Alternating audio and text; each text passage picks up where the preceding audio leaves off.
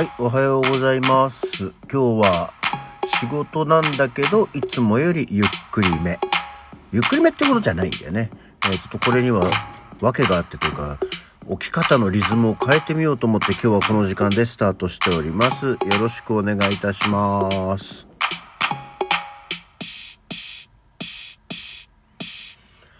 はい。改めましておはようございます。12月28日火曜日午前6時42分の起き抜けラジオでございます。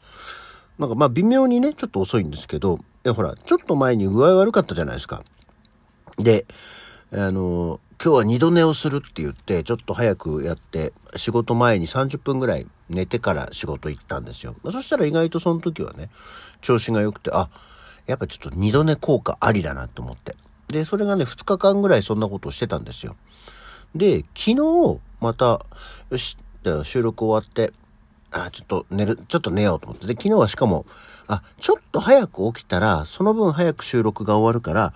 二度寝の時間が長くなるなと思って。で、それで、あの、二度寝チャレンジをしたんですけど、なんかね、昨日はもう別に体調悪くないから、なんかね、こう横になったけど、特にこう眠りに落ちるわけでもなく、うーん、うん、っていうままなんか2、30分過ぎちゃって、で、起きて、あの、支度して仕事行ったんですよ。だから別に二度寝をする必要がないかと思って、今日はじゃあその分、普通に一度寝の時間を長くすると。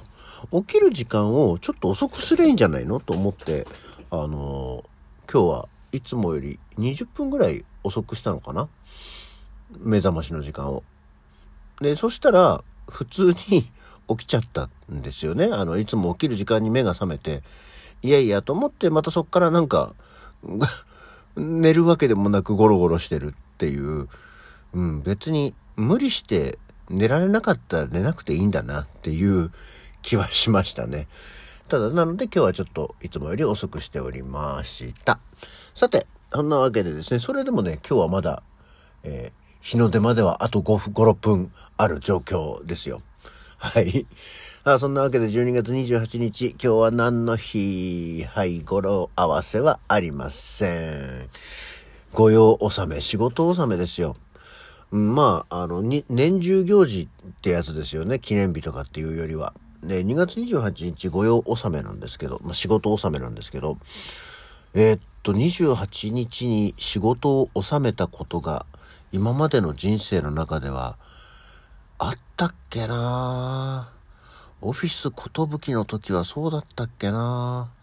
なんか結構、いつも大体さ、どの仕事でも30日ぐらいまでは仕事をしてたようなイメージがありますね。あの、公務員の方々とか、大きい会社のところはお休みなんでしょうかね。はい、そんなわけで12月28日に仕事を納めをしたことがないので、よくわかんないですね。で、あとは今日はディスクジョッキーの日。DJ ですね。ラジオの、ラジオのディスクジョッキーの日。えー、糸井五郎の命日なんだそうですよ。糸井五郎のって言っても、名前は知ってるし、レジェンドな感じのことはね、知ってますけど、多分実際糸井五郎のラグジオ番組を聞いたことはないかな。うん。それと身体検査の日。で、これもですね、明治21年に、いわゆる文部省が、そう、今文部科学省って言ってまあ文部省だよね、イメージね。えー身体検査をするように、えー訓令、まあ言ったって言うんですけど、御用納めの日にそんなことを決めてたんですね。はい。それと、あと今日はシ、ネマトグラフの日。映画ですね、シネマトグラフの日。えーパリでリュミエール兄弟が発明した世界初の映画が有料公開されたというね。えー皆さんよくご存知の映画、リュミエール兄弟といえば、工場の出口という、うんと、とか、あの、含めて10作品あったんだそうですけどね。工場の出口っていう映画見たことありますか？今だったら YouTube とかで見れるのかな？本当に文字通りただ単にあの大きな工場の出口から人がわらわらわらわらわらわらわらわら出てくるのを映した。ね。特にそのドラマ本当に映画こと始めですからね。こうやってカメラこう手で手で回すやつしかもぐるぐるやるとあの、動くんだよ。動画が撮れるんだよ。っていうことで撮ったやつでしょうからね。っていうのがありまして、今日がそうなんですって。うんっていうところで、そうそう。いや、あのね、ちょっともう日にちが経っちゃって、あの、なんだ、今更その話っていう話なんですけど、あの、クリスマスケーキってさ、あの、期日が過ぎると安くなる、安売りするっていう話って聞いたことありません？あの、今や女性蔑視発言にはなるし、そういうことを実際に話し自分たちは話すことはなかったけど、そういうのを話してる大人っていうのもいなかった。なんかもう、漫画とかドラマとか、本当にこう、仮の話、なのかもしれないですけど、まあ、いわゆる昔、婚期を逃した女性のことを揶揄するのに、いわゆる25歳を過ぎると、その、売れ残りのクリスマスケーキみたいなのとこう、同意で、クリスマスケーキだからな、みたいなことで、えー、結婚を25歳の段階で独身で逃してる方を揶揄する言葉があるのがあったんですけど、実際そんなこと言ってる人は見たことがないし、そういうことを語られてる場にいたことはないんですけど、まあまあ、その女性の話じゃなくて、で、あの、クリスマスケーキが、その、いわゆる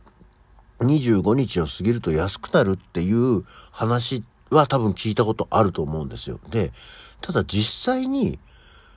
クリスマスケーキが安売りされてるところって見たことありますかね？俺ね、ないんだよね。あの、子供の頃さ、ケーキとか、まあ今でも好きですけど、ケーキが食べたい。でも、お金がないじゃない？でも、その、どうやら、クリスマスケーキっていうのは、その25日、クリスマスを過ぎちゃうと、安くなるらしいぞ安くなるんだってっていう話を、まあ聞いてて、まあほんと昭和の話ですよね。小学校真ん中辺ぐらいなのかな？お小遣いを握りしめて待ってた時期があって。で、よくわかってないからさ、で子供の頃って、子供だから、24日、クリスマスイブがクリスマス本番じゃないですか。なんか家でわーいとかってやるのも。で、プレゼント来るのも24日じゃない。で、だからなんか何を勘違いしたのか、24日の夜に、まだ街にケーキ屋さんっていうのが数店ある時代で、本当にあの、いわゆる洋菓子店、ケーキ屋さんね。そこにこう行ったんだけど、別に安くないんだよね。当たり前なんだけど。24日だしさ。夜になったって、多分一番ケーキを売ってる時期だ、時間だと思うから。安くなってなくて、すごくしょんぼりがっかりした記憶があります。で、大きくなってからも、まあ、クリスマスケーキを買うことは多いんですけど、じゃあ、25日、25日の夜とかってもうすでになんかクリスマスケーキを売ってなかったりするじゃない。で、それ、なおさらのこと26日以降クリスマスケーキなんて売ってないんですよね。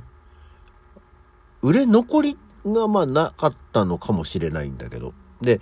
街に洋菓子店ケーキ屋さんっていうのが減ったから、大体もう買うのってデパートだったり、スーパーだったり、コンビニだったりっていうことになるじゃない？街で買う。あの、いわゆるその、ね、雑誌に紹介されてるような、いいスイーツの名店とかで買うわけじゃないから。まあ一般的に買うのはそういうとこだけど、じゃあそういうとこで売れ残ったクリスマスケーキを投げ売りしてるかっていうと、全然そんな場所に遭遇したことがないんだよね。だからあれもその売れ残ったクリスマスケーキが安くなるっていうのは何だろう都市伝説だったんだろうか実際にそういうことがあってあそういえばなんかうちのお父さんは安くなったケーキを買ってきてたよ毎年みたいなこう素敵な子供自体の思い出がある方いらっしゃいますかね？で実際にそれをいやうちはもう毎年そういう安ケーキを、安くなったケーキを買ってるよっていう人いるんでしょうか？もうここがね、すごく謎。あのー、もうずっとそういう場面に話だけは覚えてるんだけど、遭遇したことがなくて、いつかは売れ残った安いクリスマスケーキを食べてみたいなと 思っていますね。まあ、あの、ケーキもさ、あの、昔はあの、バタークリームとかって生クリームじゃないやつであって、別に刺して美味しくないケーキだったイメージがあるけど、なんかね、美味しくないケーキを食うっていうところも含めて、なんかこう風物詩というか懐かしい思い出、イメージがあるような気がします。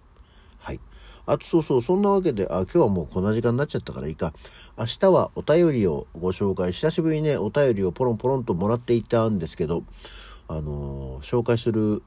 タイミングを失ってしまっていたので、明日はお便りを紹介します。まあよろしければ、年末のご挨拶など含めて、あのー、聞いていただいている皆さん、お便りいただいていたいただければ何よりでございます。いや、ツイッターの方でもね、なんかこう、たまに聞いてるよっていう話をいただいてまして、本当にね、毎日聞いてる方も本当にありがとうございますし、たまに聞いてる方もね、本当にありがたいことでございます。別にね、何十人いるわけじゃないラジオなんで、ええ、うちうちの方が聞いてていただけるのだけでも本当幸いでございますのでね、えー、今年もあと残すところ数日ですけど、ご用を収めてない方は最後まで頑張っていきましょう。そんなわけで、起き抜けラジオ、ちょっとゆっくりだったけど、あんまり変わんなかった気がしますでした。それでは、また次回。